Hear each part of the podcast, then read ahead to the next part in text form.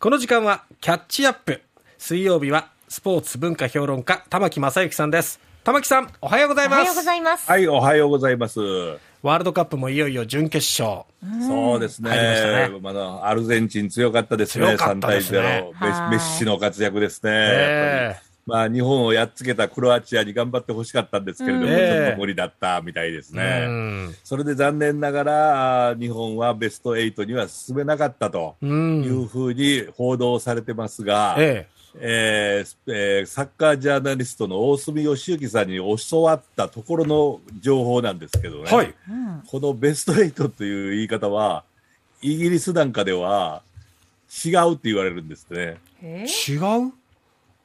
ベストだってベ8スと言わない？えベスト8って言わないんですね。ほう。ベスト8、ベスト4、ベスト16だって言う絶対言わない。ほうほうほう。えで、なぜ言わないかっていうと、それがベストかっていうと違うだろうと。あ要するに勝ち上がってきただけだろうと。あ。なるほど。ですから、アルゼンチンでも最初、あサウジアラビアに負けてますよえね。ええ果たして今大会ベストのチームでしょうか？え。なるほど。で、あのーえー PK 戦でね、クロアチアはブラブラジルにまで勝ちましたけれども、ええブラジルとクロアチアは果たしてどっちがベストのサッカーチームでしょうか？なるほどね。結果とこれ、また違いますよ試合やるね。とわからないですよね。ええだから、イギリスでは何というかというと、ラスト8。あ、ラスト。ラスト、要するに。に残った、残ったもの。ええだから、あの、ラスト4とかラスト8、ラスト6、あ、6、あえっと、6えー16ですね。うん16。というふうに言うらしいんですね。ええ。これはあの非常にいい言い方ですね、ベストじゃないという。うん。だからあの高校野球なんかでもよくね、日本一って言いますよね、はい。日本一でしょうか、それとも優勝したチームでしょうかって言うと、やっぱり優勝したチームの方が正しいですよね。ううんそうんで。すね。だからそこのところが難しいなと思っていたら、ええ昨日、えー京都の清水寺で今年の、えー漢字一文字が発表されました。あはい、一昨日発表されましたねあ。おとといでしたか、ええすみません、失礼しました。あの、戦うという、はい戦という字が選ばれましたね。それでいろいろ新聞とかテレビで報道されたときに、ええ。クロアチアへのロシアのし、あ、クロアチアごめんなさい、えーウクライナへの、ロシアの侵攻がありました。それにワールドカップもありましたという報道があったんですが、はいはい。ワールドカップは戦じゃないんですよね。なるほど。戦戦いじゃない。いじゃない、ないんですよね。うんうん。あれ、サッカーはスポーツなんですよね。ええ。うん。だから、あのなんて言いますか、あの、まあ、こうスポーツなんですけど、た戦うという字を字をよく使うんですよね。ね。試合に負ければ、敗戦と言いますしね。はい熱戦とかね。接戦、激戦、熱戦。はいから、あの、負けた時にお前が悪かったって、お前戦犯だろうなんていう言い方をすることもあるけども、あこれは良くないんじゃないかというので、最近は、これはし、えーしえー戦ではなくって、はい。競い合いだと。ああ。要するに戦いじゃなくって競い合うことだと。ええ。どっちが競い合ってこのゲームで上に行くかうんというのを、要するにじ相手、友人ですね、相手は、うん一緒にプレイするわけですから、一緒に遊ぶわけですよ。で、一緒に遊ぶ、プレイする友人と技を競い合う、うん。戦術を競い合う、戦略を競い合うというので、これは決してたたた戦いじゃないんだとうん。いう言い方が、を広めようというね。うんこれはまあ私も原稿を書く人間ですから、ええ。えー原稿書くときは、あもうひひょっとしてすごい熱戦とか書いてしまうときは、おっとっと、これはまずいまずいと。いうので、なおこれからはね、ちょっと直していきたいなと。そういえば今年は、あの、今回のワールドカップでね、はい。あの、クロアチアに負けた後のネイマールのもとに、クロアチアのそのユニフォームを着た子供が寄っていって握手したシーンがあったんですよね。はいはいうんありましたね。あんなの、あの、戦いをやっている両方からは出てこないことですうね。ん。だから戦いじゃないんですよね、スポーツは。そうそれが戦いだというふうに捉えて、やる方の相手に勝つんだもう相手をたもう叩きのめしてしまえとかっていうふうに言ってしまう。そうじゃなくて、お互いに勝負することによって競い合えて、自分たちが上に行ける行けるっていうことなんですようね。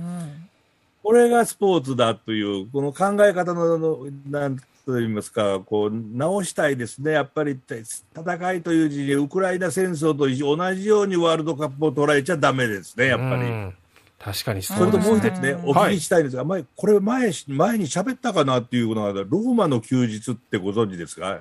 オードリー・ヘップバーンのローマの休日映画ですよねあ、。ほら、出てきた、出てきた。ローマの休日ってどういう意味かご存知ですか？え？